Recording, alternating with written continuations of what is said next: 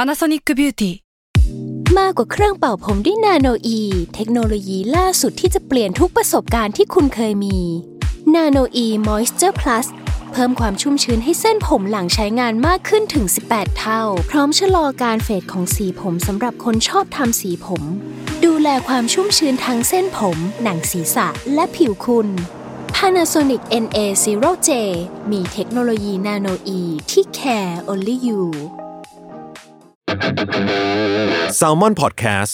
มันสดอร่อย ทฤษฎีสมคบคิดเรื่องลึกลับ สัตว์ประหลาด ฆาตกรรม ความลี้ลับที่หาสาเหตุไม่ได้ เรื่องเล่าจากเคสจริงที่น่ากลัวกว่าฟิกชั่น สวัสดีครับ ผมยศมันประพงศ์ ผมธัญวัฒน์อิพุดม นี่คือรายการ Untitled Case สวัสดีครับ ยินดีต้อนรับเข้าสู่รายการ Untitled Case ซีซั่นที่ 173ครับผม ครับ EP อะไร หนึ่งร้อย ก็เพิ่งพูดไปเมื่อกี้โอ้ยจ็บหั วันนี้เราคุยเรื่องธีมคลิปติด ไม่ใช่ สัตว์ประห ไม่ ลาด ใช่ไม่ใช่ เรามาคุยกัน ใต้ เรื่อง มหาสมุทร เรื่องเต่าเต่าทะเล อ่า เต่าทะเลเนี่ยเต่าต่างกับเต่าเต่าน้ำจืดยังไง อยากต่างยังไงต่างยังไง ไม่รู้เหมือนกัน เต่าทะเลเนี่ย เอ้ ยมันมีมันมีเต่าบกกับเต่าทะเลเต่าน้ำทอทอยส์กับเทอร์เทิล แถวบ้านผมเองนี้ เต่าบินเนี่ย เต่าบินเนี่ยเต็มเลย เออ เรียกได้ว่า คอนโดผมพี่เพียบ ขึ้นลูกใหม่นะ เออ แต่เต่าบินไม่มีเก๊กหวยแล้ว ใช่เมื่อก่อนมีเมนูกัญชาด้วย เหรอเอาออกไปแล้ว อื เอ ม อ ครับ ครับ คือเต่าบินเนี่ย วันนี้เรามาอยู่กันในทีมห้องใต้หลังคาหรือว่า า แอตติกครับ อ่า ถ้าพูดถึงห้องใต้หลังคาเนี่ยพี่ทันจะนึกถึงอะไรบ้าง เป็นแบบ เขา เป็นแบบความรู้สึกแรกๆนี่มันมันแวบขึ้นมาแล้วกัน ผมรู้สึกว่าสคริปต์ผมหายไปไหน อ้าว เหี้ยไม่ใช่แบบนั้นดิ อ๋อ เออ พื้นที่ที่ไม่มีใครอยากให้เห็น เออ การเก็บซ่อนความลับ อันนี้ดีอันนี้ดี อะไรบางอย่าง ใช่ มีอยู่ ใช่ใช่มันมักจะเป็นที่เก็บของบางอย่างเนาะ อืม เออแล้วก็เป็นพื้นที่ที่เรามักจะไม่ค่อยอย่างที่พี่ธันพูดว่าไม่ค่อยอยากให้ใครเห็น อืม เพราะว่ามันเหมือนเป็นแบบที่เก็บความทรงจำของความลับบางอย่าง บางคนก็เป็นทิกของที่ไม่ใช้แล้ว เออ หรือบาที่เรา ง ไม่ ที อยากให้เห็น อาจจะมากกว่าแค่สิ่งของ อันนี้ก็ไม่มีใครรู้ ก็คือมีเต่าบินอยู่ในนั้น ตู้ไม่ใช้แล้ว ใช่ที่เลือกที่ผมปูมาขนาดเนี้ยคือ ที่บ้านผมมีเต่าบินอยู่ในห้องใต้หลังคา อะไรวะอ่ะวันนี้พี่ธันเริ่มก่อน ครับเอ่อเรื่องที่เรากำลังจะเล่าในวันนี้เนี่ย อืม มีเนื้อหาที่ค่อนข้างน่ากลัวเนอะแล้วก็ ครับ น่าจะกระทบกระเทือนกับจิตใจผู้ฟังได้ค่อนข้างเยอะมาก เพราะฉะนั้นใครที่มีภาวะเครียดซึมเศร้าอยู่ก็ข้ามไปก่อนได้นะครับ อืม เรื่องนี้เนี่ยเกิดขึ้นในเกาหลีใต้ปี 1987ยศ โอ้อ๋อเออ มันเป็นช่วงเวลาที่เกาหลีใต้ยังเป็นสังคมที่ไม่รู้ว่าเราพูดผิดไหมนะ มันคือสังคมที่อุตสาหกรรมกำลังเบ่งบาน อ่าก ำลังเติบโตขึ้นเรื่อย อืม ๆ มีการผลิตสร้างโรงงานตามท้องถิ่นต่าง ๆ ขึ้นเรื่อยๆเนาะถึงแม้ว่าเศรษฐกิจจะดูเติบโตขึ้นแต่สภาพสังคมก็ยังมีความเหลื่อมล้ำสูงอยู่ เพราะว่าก็อยู่ภายใต้ระบบแบบเผด็จการนะครับ อ่า อันนี้คือภาพรวมๆของสภาสภาพสังคมเกาหลีใต้ในยุคนั้นนะฮะ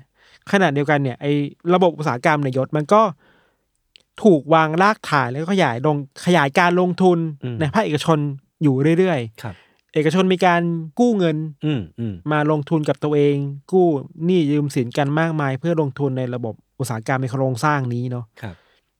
เรื่องราวนี้ก็เกี่ยวข้องกับเรื่องแบบนี้แหละครับ อืม เรื่องราววันนี้เนี่ยเกิดขึ้นในวันที่ 16 สิงหาคมปี ครับ 1987ยศ มันเป็นช่วงฤดูร้อน อย่างที่เรารู้ว่าเวลาเกาหลีใต้ญี่ปุ่นร้อนเนี่ยมันร้อนมาก ร้อนแบบแห้งๆ ไม่มีลมอ่ะ ครับ ชายคนหนึ่งครับ ชื่อว่าคุณลีซังแบร์ อืม หรือลิงซังเบร์นั่นแหละ คุณลีเนะครับ เขาเดินทางไปโรงงานแห่งหนึ่ง ชื่อว่าโรงงานโอแดยัง โรงงานโอแดยังเนี่ยตั้งอยู่ในเมืองยงอิน ครับ คุณลีซังเบร์เนะครับมีความตั้งใจว่าอยากจะไปโรงงานนี้เพื่อทวงหนี้ อ่า เจ้าของโรงงาน อ่า เจ้าของโรงงานเป็นผู้หญิงชื่อว่าปาร์คซุนจา ปัญหาที่เกิดขึ้นคือว่า คุณปาร์คซุนจาเนี่ย ไปยืมเงินของคุณลีเนี่ย อืม มาเป็นจำนวนแบบหลายร้อยล้านวอน อ่า เพื่อมาลงทุนในงานตัวเองในโรงงานตัวเอง แต่พอจะขอเงินคืนหรือว่าในการจ่ายเงินคืนมา ชิ่งพูดง่ายๆก็ช่อช่อโกงอ่ะ ปัญหาคลาสสิก แต่ว่าอันเนี้ยมันคือสเกลแบบร้อยล้านวอน เออ คือก็คือมีเงินแล้วไม่คืนอ่ะ ครับ คุณลีซังเบย์เนี่ยก็ทวงหลายรอบแล้ว อืม ก็ไม่ยอมคืนสักทีหนึ่ง อืม จนวันนี้เนี่ยสุดท้ายแล้วต้องมาทวงเองที่โรงงานให้ได้ ครับ คุณลีก็มากับภรรยาเนาะก็มาถึงโรงงานแห่งนี้ครับ อืม ในวันนั้นเนี่ยคุณลีก็ มีท่าทีแบบปกติอ่ะเอ้ยฉันมาถึงโรงงานแล้ว เปิดประตูเข้าไปอยากคุยกับ เจ้าของโรงงานหน่อยจะมามีธุระคุยด้วย แต่แทนที่จะมีพนักงานมาต้อนรับตามปกติอะยศ อืม พอเดินเข้าไป กลับมีชายชะกันกลุ่มหนึ่งสิบกว่าคนเนี่ย ครับ เดินเข้ามาแบบก้าวร้าวมากๆหา คุณลีก็และภรรยาแล้วก็ภรรยาชายเหล่านั้นตะโกนด่าว่าเฮ้ยนี่แกเป็นใครมือเป็นใครทำไมกล้าทวงเงินกับเจ้านายชันขนาดนี้ อ่า ช่วยรู้แบบที่ต่ำที่สูงได้ไหม เอ้า ว่าเจ้านายชันเป็นคนแบบไหนแล้วคุณเป็นคนแบบไหนมาทวงเงินได้ยังไง เอ้า เจียมเนื้อเจียมตัวบ้างสิ อ่า พูดแบบเนี้ยไม่เพียงแค่ด่าทอนะ คนเหล่านี้ก็เริ่มทุบตีทำร้ายจนแบบคุณลีและภรรยามีบาดแผลเต็มตัวไปหมดเลย ครับ มันชุลมุนมากๆครับ หลังจากที่ด่าเสร็จทำร้ายเสร็จ ก็มีคนเอากระดาษแผ่นหนึ่งมาให้ กระดาษนั้นมันคือเอกสารสำหรับการยกเลิกหนี้ อืม เซ็นว่าคุณยอมรับไหมว่าคุณลีเนี่ย จะ อ่าย ยกหนี้ให้กับคุณปาร์ค อ่าฮะ ด้วยความที่อยู่ในบริบทที่มันน่ากลัวมาก โด เล น ยว่า ขู่ฆ่า โดนขู่ฆ่าโดนทำร้ายหนักมาก เพราะฉะนั้นคุณลีก็ต้องยอมเซ็นน่ะ ครับ สุดท้ายแล้วก็ปั๊มนิ้วมือไหมแปะลงไป อืม ว่าโอเคยอมนะ อืม ยอมยกหนี้ให้กับคุณปาร์คไปครับ อืม แต่ถึงอย่างนั้นน่ะลีและภรรยาไม่ยอมขนาดนั้นเว้ย ครับ คือพอออกมาจากโรงโรงงานได้ พวกเขาก็ไปแจ้งตำรวจ อืม ว่าเจอเรื่องเหล่านี้มานะ แจ้งความกับคนในโรงงาน อืม แจ้งความกับปาร์คซุงจาว่าทำไมเป็นคนแบบนี้ครับ พอตำรวจได้รับทราบเรื่องนี้เนี่ย ก็เริ่มประเมินแล้วว่า อันนี้คือเรื่องใหญ่มากๆ เหตุผลแรกคือว่า เจ้าของโรงงานน่ะปาร์คซุงจาน่ะ อืม ปาร์คซุงจาเนี่ยครับเป็นคนที่มีหน้ามีตาในเมืองค่อนข้างเยอะ อืม อย่างแรกคือเป็นนักธุรกิจที่ขึ้นชื่อว่าประสบความสำเร็จ อืม เติบโตมาแบบเซลฟ์เมดอ่ะ อ่าอ่า ค่อยๆ โตมาด้วยตัวเองอ่ะ เป็นคนนี้ที่มีภาพลักษณ์ดีในแง่ เออ การมีเป็นคนที่ประสบความสำเร็จ เออด้วยตัวเองเนาะ อืม แล้วก็อย่างที่สองคือ นอกจากรวยแล้วอ่ะยังใจดี อืมอืม มีการไปอุปถัมภ์พวกโรงโรงเรียนอนุบาลเนสเซอรี่ ครับ งานสังคมต่างๆ ป้าทรงจาช่วยตลอดเลย เพราะฉะนั้นภาพลักษณ์ค่อนข้างดีมากในการช่วยเหลือสังคมช่วยเหลือเด็ก อืม ๆ แล้วก็เป็นคนที่มีชื่อเสียงประสบความสำเร็จ ไม่เคยช่อโกงใครมาก่อนเลย ก็คือแบบคลีนมาก คลีนมากเป็นคนดีมาก ภาพลักษณ์คือคนดีเดี๋ยวเข้าหมายคำพูดนะครับ พอเป็นคดีขึ้นมาปุ๊บเนี่ยด้วยความที่อย่างที่เราบอกเป็นคนใหญ่คนโตเนาะ อืม นักข่าวก็มาตามคดีนี้แหละ อันดับแรกเลยเนี่ยตำรวจไปแจ้งข้อหากับไอแรงงานสิบสามคนน่ะ อ่าที่ ที่ เป็น ทำร้าย เข้ามาข่มขู่ เข้ามาข่มขู่ทำร้ายร่างกายเนี่ย เข้าใจว่าสิบสามคนเนี่ยก็ถูกตั้งข้อหาทำร้ายร่างกายเนาะแล้วก็ถูกควบคุมตัวไปสักพักก็ต้องปล่อยตัวไปคือเหมือนกับว่าคดีไม่ได้รุนแรงอะไรมาก ครับ อันนี้คือสเต็ปแรกก็คือสิบสามคนที่มาทำร้ายร่างกาย หลังจากเนี่ยมันคือการสาวไปถึงตัวป้าซุงจาแล้วแหละ เออ ตำรวจพยายามสืบสวนคดีต่อว่าตกลงแล้วป้าซุงจาเนี่ยช่อโกงจริงๆไหม อืม ไปดูข้อมูลต่างๆ ปรากฏว่ามันเริ่มมีคนทั่วไปอะครับ มาหาตำรวจมากขึ้น อืม ทีละคนสองคนเพื่อมาบอกว่าฉันเองก็เป็นอีกเหยื่ออีกคนนึงนะ อ่า ที่ป้าซุงจายเนี่ยโกงเงินไว้ อ่าฮะ คือเริ่มมีหลักฐานมากขึ้นเรื่อยๆอะ ครับ สรุปแล้วนะครับตำรวจพบว่าข้อหาเนี่ยมันก็มีมีมูลอยู่ มีน้ำหนักอยู่ ก็เลยคิดว่าเดี๋ยวต้องเรียกตัวป้าซุงจามาให้ปากคำ อืม จริงๆแล้วแหละ อืม ว่าที่ทุนถูกกล่าวหามันเนี่ยจริงเท็จแค่ไหนอะแล้วป้าซุงจาก็เดินทางมาหาตำรวจในวันที่ 24 สิงหาคมครับ เธอมาพร้อมกับสภาพร่างกายที่ดูค่อนข้างเหน็ดเหนื่อยอิดโรยเนาะ ด้วยความที่มันเป็นข่าวใหญ่ มันมีนักข่าวที่แบบมาตามรออยู่ที่สถานีตำรวจค่อนข้างเยอะครับ พอถูกนักข่าวเรียกว่าไงนะ จี้ไมค์ให้สัมภาษณ์มาชุลมุนวุ่นวายอ่ะ อืม ปรากฏว่าปาร์คเป็นลมไป อ่า ที่สถานีตำรวจเป็นลมเหมือนก็รู้เป็นอะไรเป็นลมไป แล้วก็มีรถพยาบาลเนี่ย พาตัวเธอไปที่โรงพยาบาลเพื่อรักษาต่อ แต่มันก็เกิดเรื่องที่ไม่คาดคิดขึ้นคือโรงพยาบาลโทรมาแจ้งตำรวจว่า เอ้ยคุณส่งใครมาไม่เห็นมีใครเลย อ้าวเฮ้ย ก็คือหายตัวไป หายตัวไปในระหว่างที่ส่งตัวไปรักษาที่โรงพยาบาล เออเออ มันก็เป็นอ้าวกลายเป็นว่าจากเป็นแค่ผู้ต้องสงสัย ครับ ตอนเนี้ยหนีคดีแล้ว อืม กลายเป็นผู้ต้องหาในการหนีคดีความไปแล้ว ครับ ตำรวจเลยต้องรีบตามหาตัวปาซุงจาให้ได้เร็วสุดในฐานะผู้ต้องหาที่หายตัวไปเนาะ อืม เชื่อมายศว่าในอีกไม่กี่ชั่วโมงถัดมา มีคนนับร้อยคนน่ะ เดินทางมาหาตำรวจที่สถานีเพิ่มเติม เพื่อบอกว่าเอ้ยพวกฉันเองก็เป็นเหยื่อของป้าซุงจาที่โดนหลอกเงินไปด้วยเหมือนกัน โหนี่มันสเกลใหญ่มากเลยนะ มันคือขบวนการหลอกเงินที่ใหญ่มากครับ เออเออเออครับ โดยสรุปยอดรวมแล้วเนี่ยตำรวจพบว่าป้าซุงจาหลอกเงินคนไปทั้งหมด 8,000 ล้านวอน โอ้โห ซึ่งอันนี้ผมไม่แน่ใจเรื่องค่าเงิน แต่ว่า เออ ยังไงมันก็ดูเยอะ ยังไงมันก็ดูเยอะอยู่ดีอ่ะ ยุคนี้น่าจะมากกว่านี้อีก เออ ค่าเงินมัน เออ เปลี่ยนมันเฟ้อขึ้นเนาะ ครับ แต่ แต่ที่แน่ๆแปดพันล้านวอนเนี่ยไม่ธรรมดาเว้ย อืมอืมอืม ตำรวจเองก็ต้องออกไปตามหาตัวปาซุงจาโดยด่วนเพราะว่าอย่างเนี้แปดพันล้านอ่ะ ครับมีมันไม่ ผู้ ใช่ เสียหายเยอะมาก เยอะมากคนเป็นร้อยที่แบบเสียหายครับ อืม ตำรวจก็เดินทางไปตรวจสอบที่บ้านของเธอ ครับ ก็ไม่เจอใคร เจอแค่สามี อืม ของคุณปาร์คเนี่ย อืม ซึ่งสามีเองก็ไม่ค่อยรู้เรื่องอะไรเท่าไหร่ ครับ แต่ก็ให้ความร่วมมือไปนอย่างดีนะ เหตุผลหนึ่งที่สามีค่อนข้าง ให้ความร่วมมือตำรวจเพราะว่าลูกก็หายไปเว้ย อ๋อ ก็คือ มีลูกสองคน เอาลูกหนีไปด้วย เอาลูกหนีไปด้วย อ่า เหลือแค่สามีคนเดียวครับ ครับ พอสถานการณ์มาถึงวันที่ 28 สิงหาคมครับ อืม ก็มีตำรวจอีกชุดหนึ่ง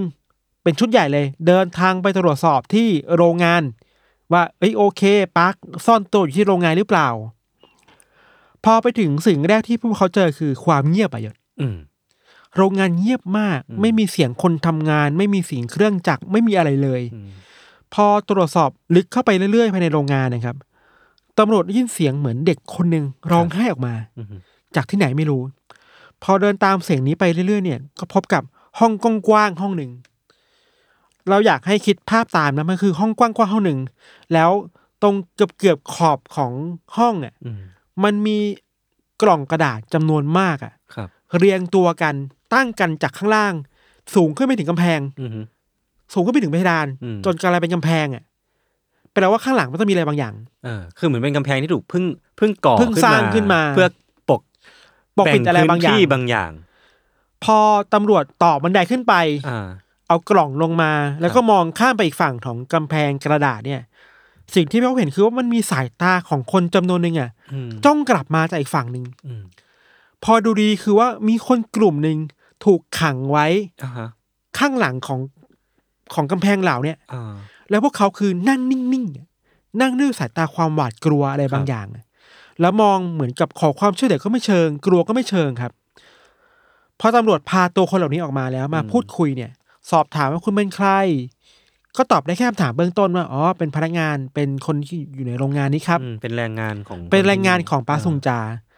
แต่พอตำรวจถามว่าแล้วเจ้านายคุณน่ะ คุณปาร์คอยู่ไหน อืม ไม่มีใครตอบเลย อืม ปิดปากเงียบหมด ไม่บอก ไม่บอกว่าเจ้านายหายไปไหน สิ่งที่ตำรวจพอรู้ได้คือว่า พอถามชื่อว่าใครเขาพวกเขาก็ตอบเนาะพวกเขาไปเช็คกับบัญชีรายชื่อของคนในโรงงานนะครับ อืม ก็พบว่า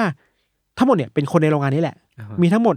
49 คน โอ้โห ที่ซ่อนตัวอยู่ข้างหลังกำแพงนี้ ซึ่งมันเป็นกำแพงที่ผมคิดเอาเองนะ ว่ามันน่าจะพังได้ เพราะว่ามัน ใช่ คือกำแพงลังกระดาษเพราะฉะนั้น ใช่ การที่พวกเขาอยู่ในนั้น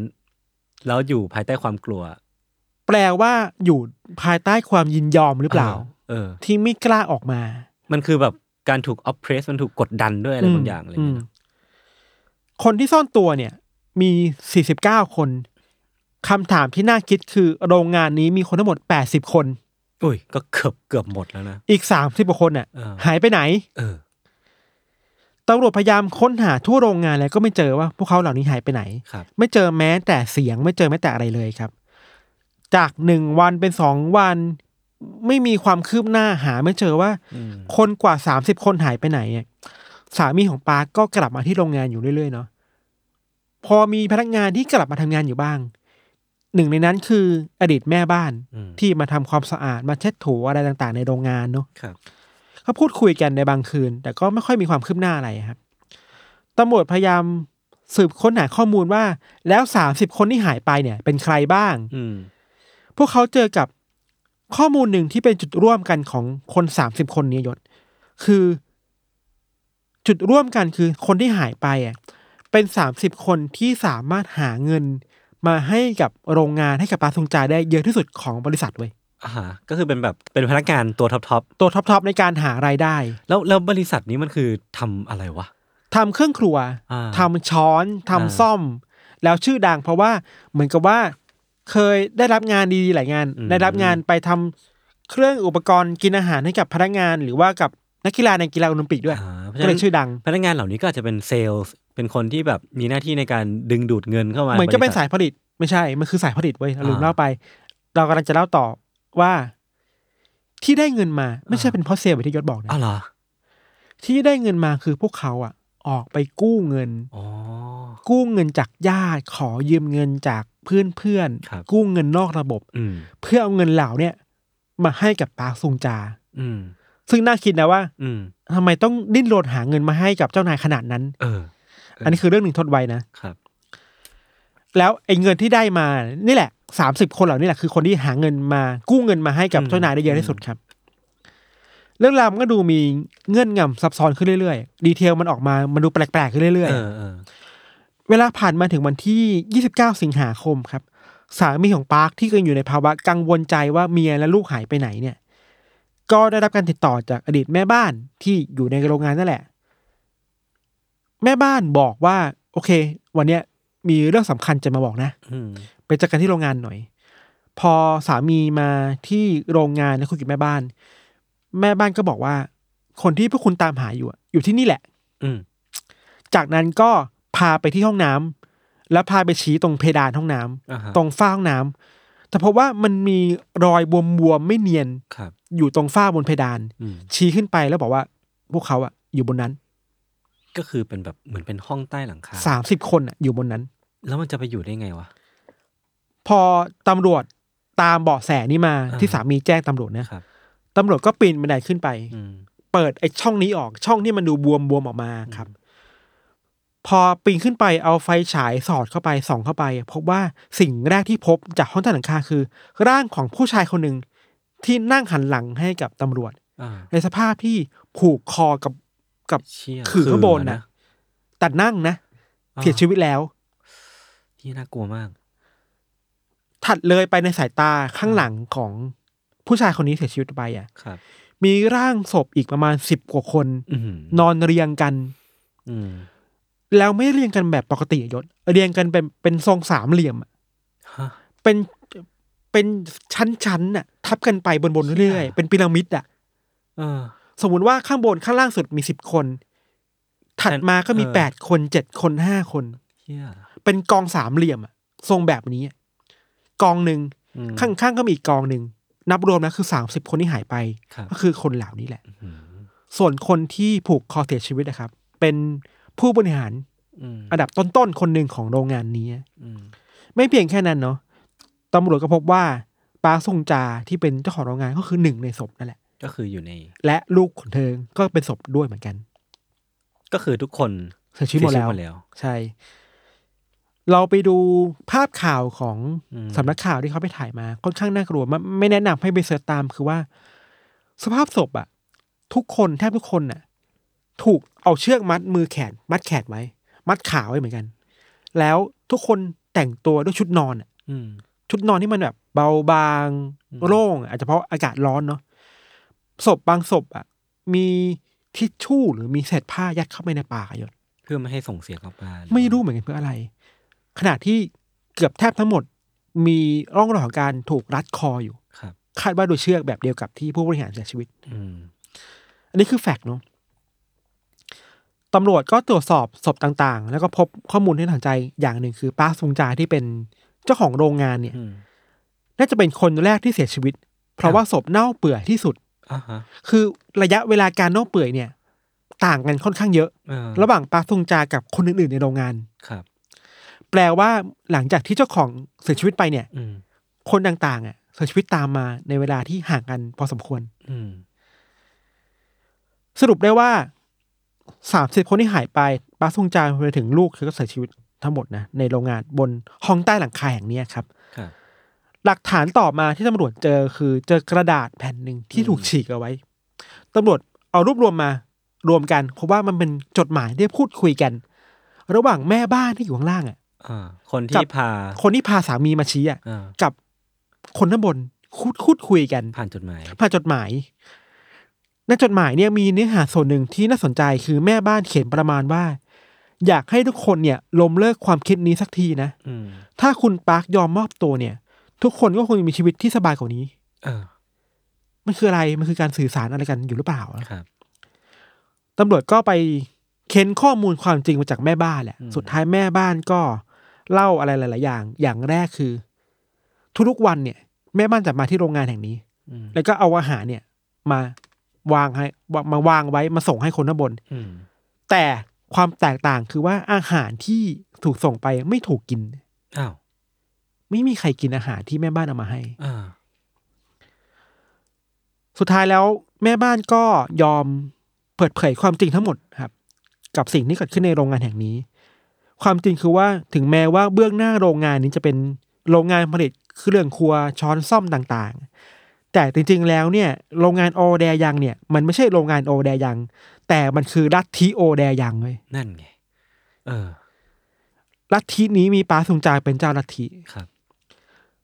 เธอตั้งลัทธินี้ขึ้นมาเมื่อหลายปีก่อนนะครับ อืม เธอมีสตอรี่สร้างตัวเองขึ้นมาว่า เคยพิการมาก่อน เคยเป็นมะเร็งมาก่อน แต่ว่า อืม เธอหายจากโรคเหล่านี้ได้ ไม่ได้เพราะยา แต่เพราะเธอสวดขออ้อนวอนจากพระเจ้า อืม และเธอได้ ได้พร ได้ มา พ แล้ว รในอะไรบางอย่างมาจาก อ่า พระเจ้าทำให้เธอมีคนเป็นคนแบบพิเศษจากพระเจ้าอ่ะ ครับ และใช้สตอรี่เนี่ยสื่อสารกับคนในโรงงานเรื่อยๆ อืม ต่อมาต่อมา ค่อยๆเกลี้ยกล่อมหล่อหลอมความคิดคนว่า เออ เธอคือคนที่พระเจ้าเลือกมานะ อืม เธอคือคนที่จะพาทุกคนเนี่ยไปสู่ความสุขที่สุดได้ฮะ อืม เธอเกลี้ยกล่อมคนในโรงงานให้ละทิ้งครอบครัวตัวเองอยู่ อืม คืออย่างที่เราบอกว่าในแง่หนึ่งอ่ะเธอไปอุปถัมภ์พวกโรงเรียนเนสเซอรี่อนุบาลใช่ปะตำรวจไปเจอว่าคำสอนที่พระทรงจาสอน อืม กับโรงเรียนที่เธออุปถัมภ์อ่ะคือ บอกว่าบนโลกเนี่ยไม่มีครอบครัวที่มีอยู่จริงนะ อ่า ครอบครัวพ่อแม่ของเด็กๆเราเนี่ยไม่มีจริง แม่เดียวที่มีคือปาซุงจานะ โอ้โห คือทุกคนต้องยอมละทิ อืม สายสัมพันธ์ครอบครัวทั้งหมดเพื่อให้กับปาซุงจาคนเดียวอะครับ อันนี้คือภาพข้างหลังเนาะส่วนวันที่เกิดเหตุอ่ะคือว่ามีคนบอกว่าด้วยความที่โรงงานมันกำลังถึงจุดที่ตกต่ำอ่ะ อืม เพราะฉะนั้นโรงงานแห่งเนี้ยโอแดยังเนี่ยจำเป็นต้องมีเงินทุนจำนวนมากก้อนใหม่ เพื่อค้ำจุนให้โรงงานไปต่อได้ ครับ เธอก็เลยต้องหาเรื่องในการบอกว่าเฮ้ยทุกคน อืม ที่เป็นคนในรัฐทีฉันน่ะ จงไปหาเงินมาให้ฉัน ด้วยวิธีไหนก็ได้ เพื่อพิถีก็ได้เพราะฉะนั้นคนก็ต้องไปกู้หนี้ยืมสิน ครับ ไปตัดขาดญาติไปขอเงินจากพวกเงินกู้นอกระบบนะครับ เธอใช้ลัทธินี้หลอกทุกคนในโรงงานว่า ถ้าถ้าเธอมีเงินและโรงงานนี้มันเติบโตไปได้อะ อืม เธอจะพาทุกคนไปสู่โลกที่มีความสุขกว่านี้ได้ อืม เรื่องต่อไปเนี่ยค่อนข้างลงดีเทลนิดหน่อย ค่อนข้างน่ากลัวคือว่า มีการวิเคราะห์กันว่าสาเหตุการเสียชีวิตของคนด้านบนคืออะไร วิเคราะห์จากคนที่นั่ง ตั ถึ ว ง ที่ ชีวิ นั่ ต ง อะ แล้วก็ เป็นผู้บริ ร หารสูงสุดอะ อืม เข้าใจว่าทุกคนที่อยู่เหมือนนั้นสามสิบกว่าคนนะครับ ถูกเกลี้ยกล่อมว่าต้องฆ่าตัวตายตามพระสุงจาไป ครับ และคนที่ทำการลัดคอทุกคน ก็คือ ผู้ชายคนนี้แหละ อ่า รัดคอทุกคนจนเสียชีวิต แล้วตัวเองก็ผูก ผูก ค คอ อ ตาย กับกับขื่อข้างบนนะฮะ ครับ ปัจจัยหนึ่งที่สื่อเกาหลีใต้วิเคราะห์ว่าทำไมทุกคนถึงยอมทำตามปาซุงจาขนาดนี้ อย่างแรกคือสภาพเศรษฐกิจ อืม ถึงแม้ว่าภาพลักษณ์เกาหลีใต้จะดูเป็นแบบกำลังเติบโตในเชิงอุตสาหกรรม แต่ว่าไอความเหลื่อมล้ำในชานเมืองอ่ะมันยังมีอยู่นะ อืม มันยังมีความต้องกู้หนี้ยืมสินเพื่อใช้ชีวิตรอดอยู่นะ แล้วอย่างหนึ่งคือว่า การที่ปาทุงชาใช้วิธีรู้ว่าคนเหล่าเนี้ยไม่สามารถหนีไปไหนได้แล้วอ่ะ อืม เพราะว่าหนีไปแล้วก็เจอเจ้าหนี้ข้างนอกอะเนี่ยปะเพราะฉะนั้นอยู่กับฉันน่ะดีที่สุด อืม ฉันจะเป็นคนปกป้องเธอจากเจ้าหนี้ต่างๆเอง มันทำให้เธอมีปัจจัยมีอำนาจในการควบคุมคนอะ อืม ไม่ได้แค่เรื่องเล่าในลัทธินะอย่างเชิงเศรษฐกิจด้วยอะค่าครองชีพด้วยครับ สุดท้ายแล้วทุกคนก็ต้องยอมทำตามเธอ แล้วก็มีคนวิเคราะห์ในเชิงอื่นๆอีกเช่น จิตใจของคนที่อยู่ข้างบนนั้นนายศ เราลืมเล่าไปว่าปัตุงจาแบ่งแยกผู้คนเป็นสองกลุ่ม ครับ เธอบอกกับทุกคนในโรงงานว่า คนที่จะได้ขึ้นไปบนเพดานพร้อมกับเธอ คือคนที่ทำงานให้กับเธออย่างดีเท่านั้นนะ อ่า มันก็ตามแฟกต์ที่พี่ทันเล่ามาว่า ใช่ เขาหาเงินให้กับลัทธิได้มากที่สุด ใช่ เธอพูดในขณะที่ว่า คนที่จะได้ไปสวรรค์ที่ดีอ่ะคือคนเหล่านี้นะ ม คือสามสิบคนนี้ ส่วนคนที่หาเงินมาให้ฉันได้ไม่เยอะ หรือว่าคนที่ไม่ขยันน่ะ พวกคุณอยู่ข้างล่าง ม คือคือชนชั้นล่าง ที่ลัทธิมันสามารถแบ่งแยกคนได้ขนาดนี้อะ อืม เหตุผลหนึ่งที่ทำให้คนสงสัยว่า เอ้ยแล้วทำไม คนเหล่านั้นถึงไม่ขัดขืนนะ คือมันมีมันมีข้อบ่งชี้ทางการชันสูตรศพมาแล้วว่า มันไม่มีร่องรอยการขัดขืนของคนที่ถูกรัดคอเลยอะ ครับ ข้อหนึ่งที่เป็นไปได้คือว่าอากาศมันร้อนมากๆเลย อืม ข้างบนนั้น พออากาศร้อนเนี่ยร่างกายมันล้า อืม ถึงแม้ว่าใจอยากจะขัดขืนมากก็ตามทีไม่อยากตายอ่ะ แต่พอถึงขั้นนั้นอ่ะ มันไม่ไหวอ่ะ แรงมันหมดแล้ว มันก็อากาศร้อนนะครับ บางคนก็มีร่องรอยของการถูกวางยาพิษ อืม ในในร่างกายด้วย แบบการผลงานสดมันบอกเนาะคดีนี้ก็กลายเป็นคดีที่คนเกาหลีใต้ก็แตกตื่นกันเยอะ อืม บางคนก็วิเคราะห์ว่าหรือปาร์คเองอ่ะเป็น เป็นผลพวงมาของลัทธิใหญ่กว่านั้น อือฮึ คือมีข้อมูลว่าเกาะนั้นเนี่ยปาร์คซงจาเคยอยู่ในลัทธิบางลัทธิที่เป็นลัทธิที่ค่อนข้างใหญ่ในเกาหลีใต้ ครับ ลัทธิก็ออกมา แล้วก็ตั้งลัทธิของตัวเอง ขณะเดียวกันนะครับ ก็มีคำถามว่าสุดท้ายแล้วอ่ะ สิ่งที่เกิดขึ้นบนห้องใต้หลังคาบนเพดานนั้นน่ะ มันคือการฆ่าตัวตาย หรือมันคือการ ฆาตกรรม ฆาตกรรมกันแน่ อืม เวลาเราซื้อข้อมูลของคดีเนี่ย ส่วนใหญ่จะคิดว่าเป็นแบบเป็นแมสซูซาย อืม แต่ในศัพท์บางคำอ่ะ มันคือความว่าเมอร์เดอร์ซูซายเว้ย เออ ฆาตกรรมและฆ่าตัวตาย มันคือการพร้อมให้ตัวเองถูกฆาตกรรม แต่ว่าสุดท้ายมันก็ลงถูกลงมือโดยโดยคนสักคนหนึ่งอยู่ดี ใช่ แต่เราก็เราพูดอย่างนี้มาตลอดว่า เราไม่สามารถบอกได้หรอกว่าพวกเขายินยอมจริง ๆ หรือเปล่า ใช่ ที่ ใช่ จะ ใช่ ถูกฆ่า อืม คือเราไม่มีทางเข้าใจอ่ะ ที่แน่ ๆ คือว่า คดีนี้มันมันทำให้เกาหลีใต้กลับมาแตกตื่นเรื่องลัทธิที่เรามองไม่เห็นกันอีกเยอะครับ ไอการกระจายตัวของโรงงานตามท้องถิ่นต่าง ๆอ่ะมันเริ่มถูกตั้งคำถามว่าเฮ้ยเราต้องเข้าไปตรวจสอบมากขึ้นหรือเปล่านะ อืม ว่ามันมีอะไรเกิดขึ้นจริง ๆ หรือเปล่าในโรงงานเหล่านั้นนะครับนั่นแหละหยศ ออ ก็เป็นคดีที่ค่อนข้างน่ากลัว น่ากลัว คดีหนึ่ง อืม แล้วก็นำไปสู่การคิดถึง สภาพร่างกายเนาะจิตใจคนในสังคมที่มันยังคงมีความเหลื่อมล้ำอยู่บ้างอะ่ะ อืม มันก็พอ พอปัจจัยเรื่องสภาพสังคมเศรษฐกิจมันหล่อหลอมให้คนมันจำเป็นต้องใช้ชีวิตในบางรูปแบบอะ่ะ ครับ เพราะฉะนั้นเขาก็อาจจะเอื้อสู่การเข้าสู่ลัทธิบางลัทธิได้ง่ายมากขึ้นอ่ะ อืม ไอความยากจนพูดพูดตามตรงความยากจนความเหลื่อมล้ำมันจะเป็นปัจจัยหนึ่งหรือเปล่า ที่ทำให้คนพร้อมจะเข้าสู่ความความเป็น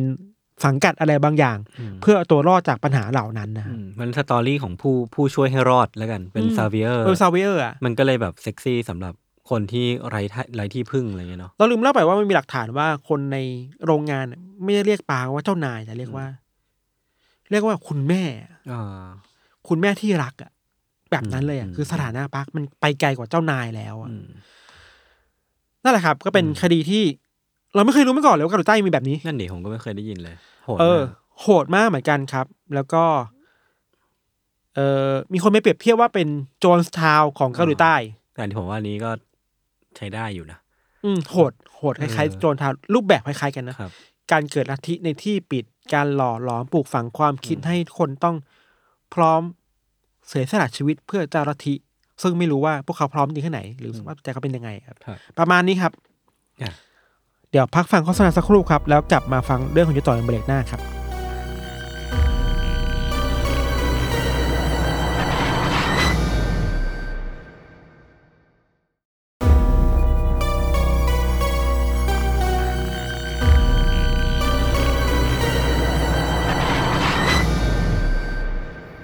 โอเค ก็กลับมาอยู่ในเบรกที่สองของรายการอันเดอร์เคสเอพิโซดที่หนึ่งเจ็ดสามครับผม เมื่อกี้ผมดูคลิปผีอยู่ เออเดี๋ยวค่อยเล่าในเทสซอกเดี๋ยวเราหลังจากนี้เราอัดเทสซอกกันนะครับ ก็คือเราพูดถึงอนาคต อ่าใช่ แต่คนฟังก็จะฟังแล้วไง เออ เรากำลังพูดถึงอนาคตที่จะเป็นอดีตของเขาเว้ย ถูกต้อง แล้วเรากำลังพูดถึง เออช่างมันเถอะ มันจะเป็นเรื่องเรื่องในอนาคตที่เป็นอดีตของคนฟัง อินเซ t ชัน Inception นะครับ อืม ครับ เรื่องเนี้ยสำหรับผมเนี่ย ตอนไปอ่านข้อมูลมาเนี่ย ผมก็ตัดสินใจยากเหมือนกันว่าจะเล่ายังไงดี คือมันมีวิธีเล่าเยอะมากเหมือนกัน อืม แบบจะเล่าแบบแบบตามไทำลายปกติดีไหม อืม แต่เอาเป็นว่าเดี๋ยวผมจะเล่าแบบนี้ก็แล้วกันเนาะก็ลองไปเรียบเรียงมาดูแหละ อืม ผมเจ็บร้อนในหน่อยนะผมอาจจะพูดไม่ค่อยชัด จุดศูนย์กลางของเรื่องเนี้ยอยู่ที่ผู้หญิงคนหนึ่งครับ ชื่อว่าวอลเบอร์กาอูสเทอไรค์ อืม ผมเรียกจริง ๆ เธอมีชื่อเล่นชื่อว่าดอลลี่ ผมเรียกชื่อว่าผมเรียกเธอว่าดอลลี่ก็แล้วกันเนาะ อืม คือดอลลี่เนี่ยเป็นคนเชื้อสายเยอรมันครับ คือพ่อและแม่เนี่ยเป็นเยอรมันแท้ ๆ เลย แต่ว่าเธอเนี่ยน่าจะเกิดแล้วก็เติบโตที่เมืองมิลวอกกี้ อืม รัฐวิสคอนซินสหรัฐอเมริกานะครับ คือเธอเนี่ยเกิดมาในในสังคมชาวเยอรมันในปี 1880 เลย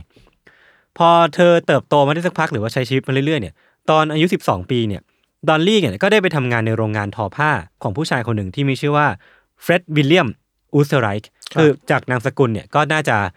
พอเดาได้ว่าหลังจากนั้นนะทั้งสองคนเนี่ยจะได้แต่งงานกัน อืม คือเฟร็ดเนี่ยเป็นชาวเยอรมันที่ประสบความสำเร็จที่นั่น แล้วก็ช่วยสร้างงานสร้างอาชีพให้กับคนในละแวกคนเยอรมันในพื้นที่เนาะคือแบบเธอเขาอะประสบความสำเร็จ เปิดโรงงานก็เลยเอาคนเยอรมันเนี่ยมาทำงานที่นั่น ครับ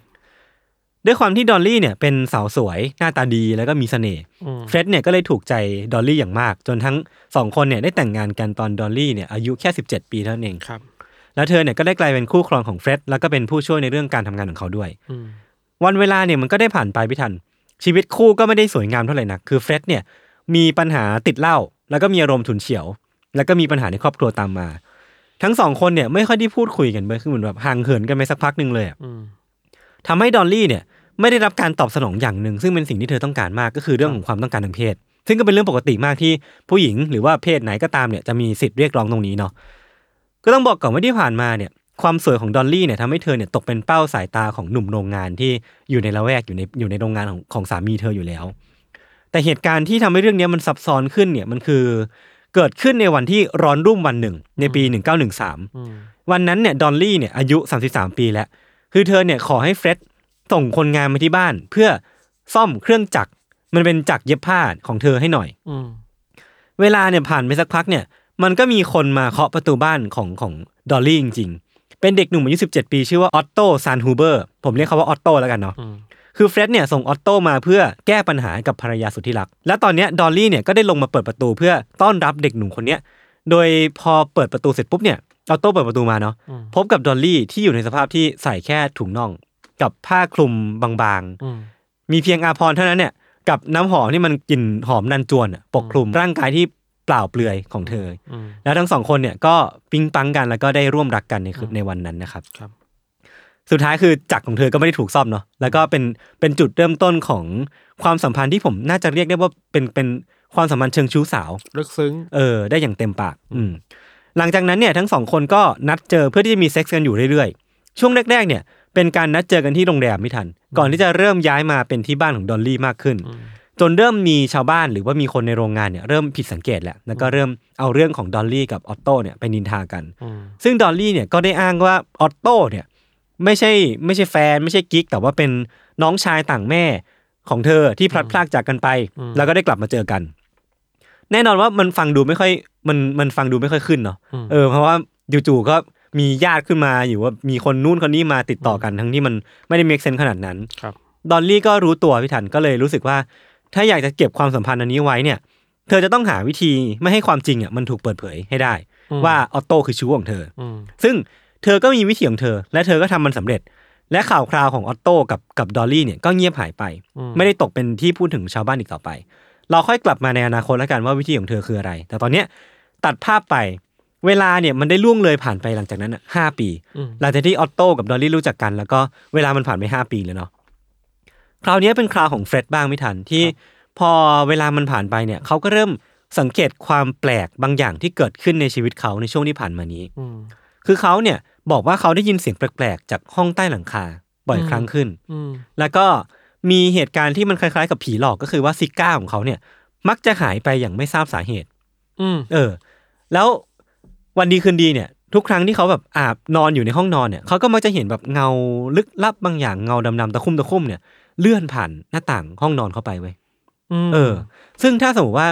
เราพูดกันอย่างเงี้ย มันก็ดูเหมือนเป็นเหตุการณ์แบบโพเทอร์ไกส์หรือว่าผีหลอก อืม ซึ่งอาจจะเป็นวิญญาณหลอกหลอนก็ได้ อืม ด้วยตัวเฟร็ดเองเนี่ยเขาไม่เข้าใจว่าทั้งหมดเนี่ยมันคืออะไร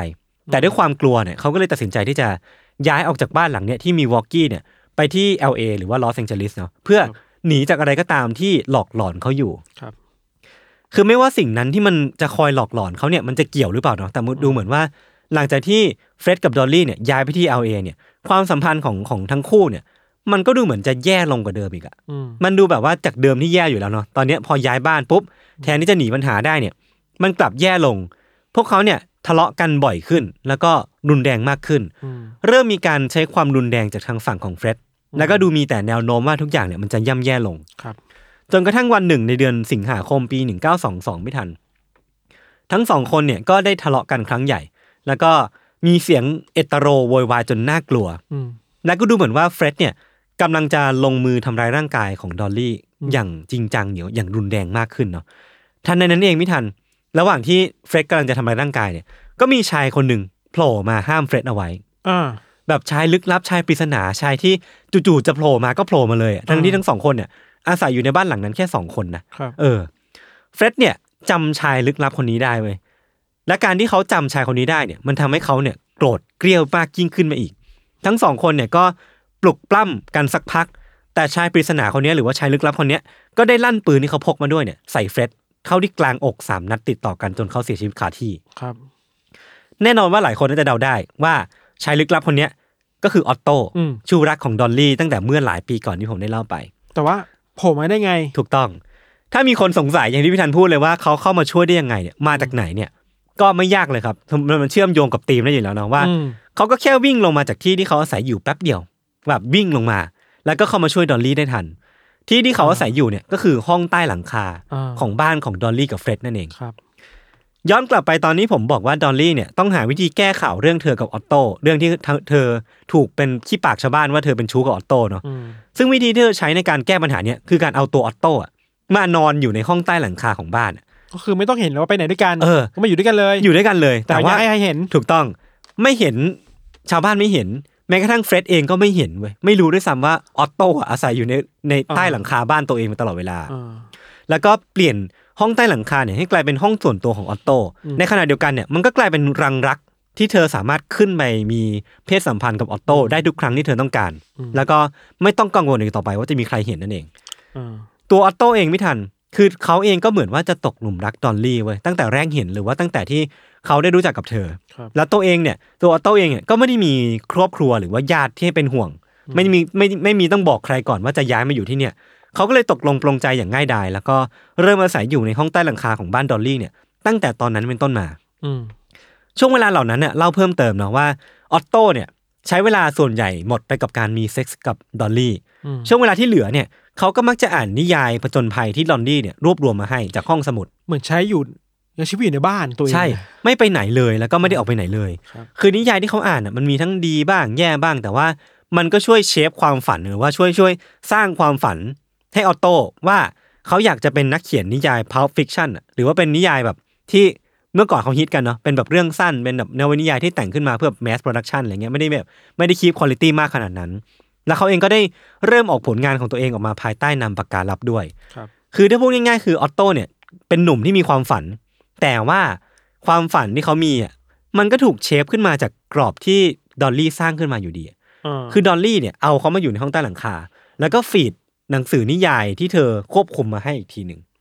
ฉะนั้นเราคงพูดไม่ได้เต็มปากว่าความฝันของของออโต้อะมันเกิดขึ้นมาจากเจตจำนงเสรีอะหรือว่าแบบจากจากตัวตนของเขาจริงๆแต่ว่ามันเป็นตัวตนที่ดอลลี่ชี้กรอบขึ้นมา หรือว่าสร้างกรอบขึ้นมาให้เขาเออมันเขาพูดพูดแบบนี้ได้เนาะ แต่อย่างไรก็ตามไม่ทัน คือออตโตเองอ่ะก็ไม่ได้มีท่าทีว่าจะขัดขืนความต้องการของดอลลี่เลยเว้ย อืม แต่อย่างใดเลยนะแบบ ไม่มีท่าทีที่จะลุกฮือขึ้นมาเลยอะ อืม ตอนที่ดดอลลี่เนี่ยสั่งให้เขาล่วงหน้ามาอยู่ห้องใต้หลังคาของบ้านที่เอลเอะเพราะว่าเฟร็ดย้ายบ้านเนาะ อืม ออตโตก็ต้องย้ายบ้านมาอยู่ด้วย คือดอลลี่ก็เลยส่งเขามาอยู่ที่ที่บ้านหลังนี้ก่อน อืม ตัวลำพังอ่ะคือเขาก็ไม่ได้มีทีท่าว่าจะหนีไปตอนนั้นนะแล้วก็แบบยอมทำตามแต่โดยดี คือรู้ตัวอีกทีเนี่ยออตโต้ก็กลายเป็นคนที่ลั่นไกเพื่อฆ่าคนคนหนึ่งเพื่อปกป้องผู้หญิงที่ตัวเองรักไปแล้ว ครับ ตัดภาพมาหลังจากที่เขาลงมือฆ่าเฟร็ดเองกับมือ ทั้งสองคนก็คือดอลลี่กับออตโต้เนี่ยก็ต้องรีบตัดสินใจว่าจะจัดการกับเรื่องที่มันเกิดขึ้นยังไงดี ทั้งสองคนก็เลยตกลงกันว่าจะจัดฉากให้เหมือนมีโจรเข้ามาในบ้านหลังนี้เว้ยแล้วก็ปล้นชิงทรัพย์เฟร็ดฆ่าไปแล้วก็แบบเอาทรัพย์สินของเขาไปแล้วก็หายตัวไป เขาก็เลยทั้งสองคนก็เลยหยิบนาฬิกาเพชรแล้วก็เงินสดของเฟร็ดเนี่ยให้ออตโต้เก็บเอาไว้ แล้วก็ให้เขาหนีขึ้นห้องใต้หลังคาไป แต่ก่อนจะหนีขึ้นไปอ่ะ ให้เอาตัวดอลลี่อ่ะขังไว้ในตู้เสื้อผ้าแล้วก็ล็อกจากข้างนอกเว้ย ทำไมอ่ะ มันเหมือนเป็นการสร้างรูปประการรูปรูปคดีขึ้นมาว่า ตัวโจรมีมีโจรบุกเข้ามา เอาตัวดอลลี่ขังไว้ในตู้เสื้อผ้า แล้วตัวเองก็ฆ่าเฟร็ดแล้วก็ขโมยของแล้วก็หนีไป อ่ามีคนมาปล้นบ้าน ใช่ใช่ใช่พอเอาตัวดอลลี่เข้าไปในตู้เสื้อผ้าเสร็จปุ๊บ ก็ให้ออโต้หนีขึ้นไปซ่อนท้องใต้หลังคา แล้วก็ให้ดอลลี่เนี่ยตะโกนเรียกร้องขอความช่วยเหลือจากเพื่อนบ้าน สร้างสถานการณ์ ใช่แล้วก็ให้ตำรวจมา ซึ่งพอตำรวจมาจากหลักฐานจากสิ่งที่เขาพบในที่เกิดเหตุอะมันก็เป็นไปตามที่ทั้งสองคนต้องการเว้ยเพราะว่าตำรวจเนี่ยก็เดาว่ามันเป็นการปล้นฆ่าปล้นชิงทรัพย์ธรรมดาไม่ได้มีอะไรมากกว่านั้น แล้วก็จบคดีไปอย่างง่ายดายเว้ย อืม สุดท้ายเนี่ยดอลลี่ได้รับมรดกทั้งหมดที่เฟร็ดทิ้งเอาไว้ แล้วก็ได้เอาเงินที่ได้เนี่ยไปซื้อบ้านหลังใหม่ในละแวกนั่นแหละ ซึ่งเป็นเป็นบ้านหลังใหม่ที่มีห้องใต้หลังคาแบบกว้างใหญ่มาก อ่าก็รู้เลยนะ ก็พอรู้เลยว่า หลังจากนั้นทั้งสองคนก็จะย้ายไปอยู่ด้วยกัน ครับ แต่ทีเนี้ยพี่ทันคือความความน่าพูดถึงของเรื่องเนี้ยคือว่า แม้ว่าจะเป็นหลังจากที่เฟร็ดตายไปแล้วอ่ะ แล้วออตโต้อะไม่จำเป็นต้องอยู่ห้องใต้หลังคาอีกต่อไปเนี่ย แต่เขาก็ยังคงถูกดอลลี่สั่งให้ใช้ชีวิตอยู่ในห้องใต้หลังคาแบบนั้นอยู่ไปเรื่อยๆ อืม เออเพียงเพราะว่าดอลลี่เนี่ยต้องการเช่นนั้น ก็เลยไม่แปลกใจเลยว่าที่ต่อมาเนี่ยออตโต้จะยอมรับกับตำรวจหรือว่ายอมรับกับกับศาลนะว่าเขาอะตกเป็นทาสนักโดยสมบูรณ์แบบของกับดอลลี่กับดอลลี่ไปแล้วอะ ม เออมันเป็นความสัมพันธ์ที่เราน่าพูดถึงกันหลังจากนี้เนาะ ม ตัวดอลลี่เองเนี่ยแม้ว่าจะมีออตโต้อยู่แล้วเนี่ย แต่ว่าสุดท้ายเนี่ยออตโต้ก็เป็นได้แค่ชู้ของเธอตลอดการ อืม เธอเนี่ยได้เริ่มต้นความรักครั้งใหม่กับทนายของเธอที่มีชื่อว่าเฮอร์แมนชาปิโร และก็ดูเหมือนว่าเธอเนี่ยจะรักเขามากถึงขนาดให้นาฬิกาเพชร ซึ่งเป็นเดือนเดียวกับที่ เธอแจ้งความว่าเป็นของเฟร็ดอะที่ถูกขโมยไปอะ อืม คือคือเฮอร์แมนเนี่ยจำได้ว่านาฬิกาเรือนเนี้ยเป็นของเฟร็ดแล้วก็เป็นเป็นนาฬิกาที่เธอแจ้งความไว้ว่าหายไป อืม เขาก็เลยสงสัยว่าอ้าวแล้วเอานาฬิกาเรือนนี้กลับมาได้ยังไง เออ ก็เป็นแบบเป็นเรื่องแบบทะเลาะกันใหญ่โตประมาณหนึงเหมือนกัน ซึ่งดอลลี่ก็อ้างว่า เอ้ย เธอเพิ่งเจอว่า เธอเพิ่งเจอว่านาฬิกาเรือนเนี้ยมันตกอยู่ที่สวนหน้าบ้านเว้ย คือเหมือนโจรเนี่ยขโมยไปแล้วก็ทำตกอยู่ที่สวนนี้ คือแบบก็อ้างแบบแถข้างๆคูๆไปเนาะ เมื่อกี้ก็ถือว่าโปะแล้ว แต่ว่าดอลลี่เนี่ยก็ยังโปะไม่เลิกเลยเพราะว่านอกจากออตโต้แล้วก็เฮอร์แมนเนี่ย เธอยังมีชู้อีกคนหนึ่งที่มีชื่อว่ารอยคลัม คือรอยคลัมเนี่ยกับดอลลี่เนี่ยทะเลาะกันแล้วก็เลิกกัน หลังจากที่รู้ว่าเธอเนี่ยมีแฟนอยู่แล้วชื่อว่าเฮอร์แมนมันค่อนข้างซับซ้อนเหมือนกันนะ อืม คือพอเลิกกันเสร็จปุ๊บเนี่ยรอยก็เลยไปฟ้องตำรวจถึงเรื่องที่ว่า หลังจากที่เกิดเหตุฆาตกรรมเฟร็ดได้ไม่นานเนี่ย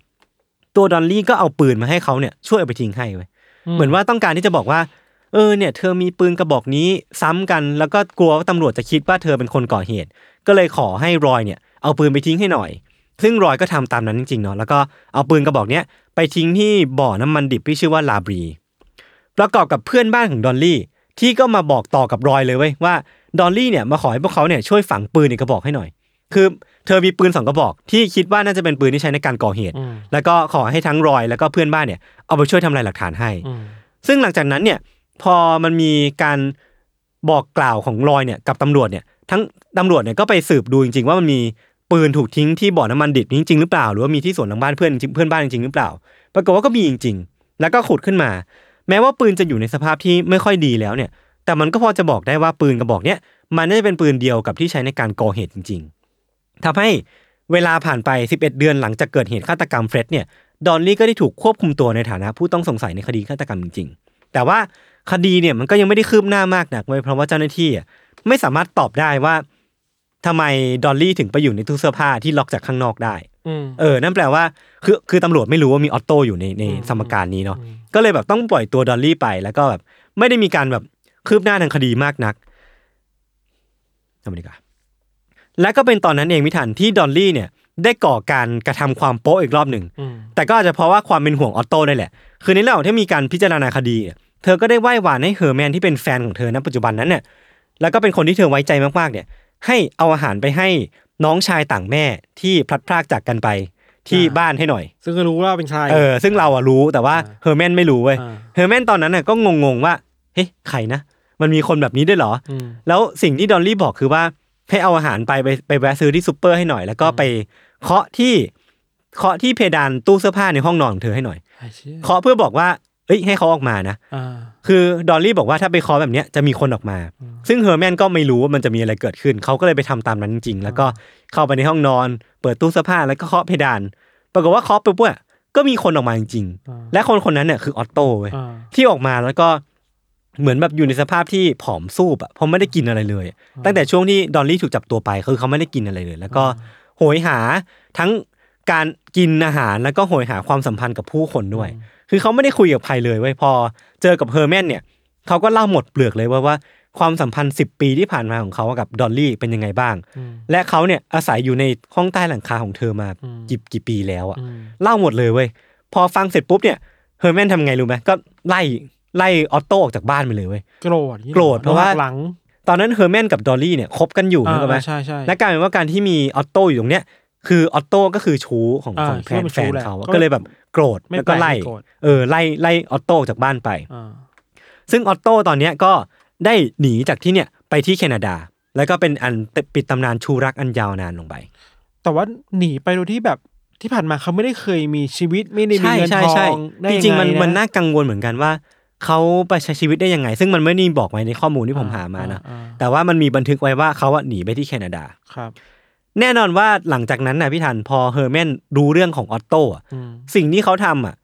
คือเขาปิดไว้เป็นความลับอ่ะเขาไม่ได้บอกกับตำรวจว่ามีออตโต้อยู่ในสมการคดีนี้ด้วย อืม เพราะว่าเขาไม่อยากให้ให้ดอลลี่ถูกตำรวจจับ อ่า เออ ก็เลยปิดเป็นความลับไว้ตลอดเวลาเจ็ดปีที่ผ่านมา ครับ คือเก็บไว้อีกเจ็ดปีบวกไปอ่ะ แล้วก็ดอลลี่ก็กลับมามีใช้ชีวิตอยู่กับเฮอร์แมนอย่างมีความสุขที่บ้านหลังนี้แหละ แต่ว่าพอเวลาผ่านไปเจ็ดปีความสัมพันธ์ของของดอลลี่กับเฮอร์แมนเนี่ยมันก็จบลง คือเหมือนว่าไปกันไม่รอดอ่ะ แล้วก็พอความสัมพันธ์มันจบลงปุ๊บเนี่ยเฮอร์แมนก็ไม่มีอะไรเหนี่ยวรั้งเอาไว้ อืม แบบคือเขาก็ไม่ได้รู้สึกว่าจะจะปิดบังความลับนี้ไว้กับตำรวจไว้เพื่ออะไรอีกแล้วอ่ะเขาก็เลยเอาเรื่องเนี้ยเอาเรื่องที่มีการพบเจอออตโต้ที่ห้องใต้หลังคาหรือว่าเรื่องที่ออตโต้เล่าให้เขาฟังเนี่ยไปเล่าให้กับตำรวจฟังให้หมดเลย อืม สุดท้ายเนี่ยทั้งดอลลี่และก็ออตโต้ที่ตอนนั้นเนี่ยกลับมาที่ LA แล้วเนี่ยก็ถูกควบคุมตัว แล้วก็มีการนำคดีเนี่ยไปขึ้นศาลอีกครั้งหนึ่ง ซึ่งแม้ว่าออตโต้เนี่ยจะได้รับการตัดสินว่าผิดจริงฐานฆ่าคนตาย ครับ แล้วก็ดอลลี่เนี่ยเป็นความมีความผิดในฐานะผู้สมรู้ร่วมคิด อืม แต่ว่าคดีเนี่ยมันผ่านมา 8 ปีแล้วพี่ทัน ซึ่งมันหมดอายุความไปแล้วนั่นแปลว่าคดีเนี้ยไม่มีใครได้รับผิดเลยเว้ยการตายของเฟร็ดคือ ทั้งดอลลี่ทั้งออตโต้ที่มีมีมีส่วนรู้ในการแบบก่อเหตุฆาตกรรมเนี้ย อ่า ไม่มีใครได้รับผิดเลย แปลว่าคนร้ายก็ลอยนวล ถูกต้อง เออ แล้วก็ไม่ได้มีอะไรแบบเกิดขึ้นหลังจากที่เฟร็ดตายไปเลย คือสุดท้ายเนี่ยทั้งสองคนเนี่ยก็ได้แยกย้ายกันไปใช้ชีวิตตามแบบฉบับของตัวเอง คือดอลลี่แล้วก็ออตโต้เนี่ยก็ไม่ได้กลับมาคบกันหรือไม่ได้มีความสัมพันธ์เชิงชู้สาวกันอีกครั้งหนึ่งเนาะ คือหลังจากนั้นดอลลี่ก็ไม่ได้มีความรักครั้งใหม่ แล้วก็เป็นความรักที่คงทนยาวนานกว่า 30 ปี ครับ ก่อนที่เธอจะเสียชีวิตในปี 1961 อย่างไร้มนทิน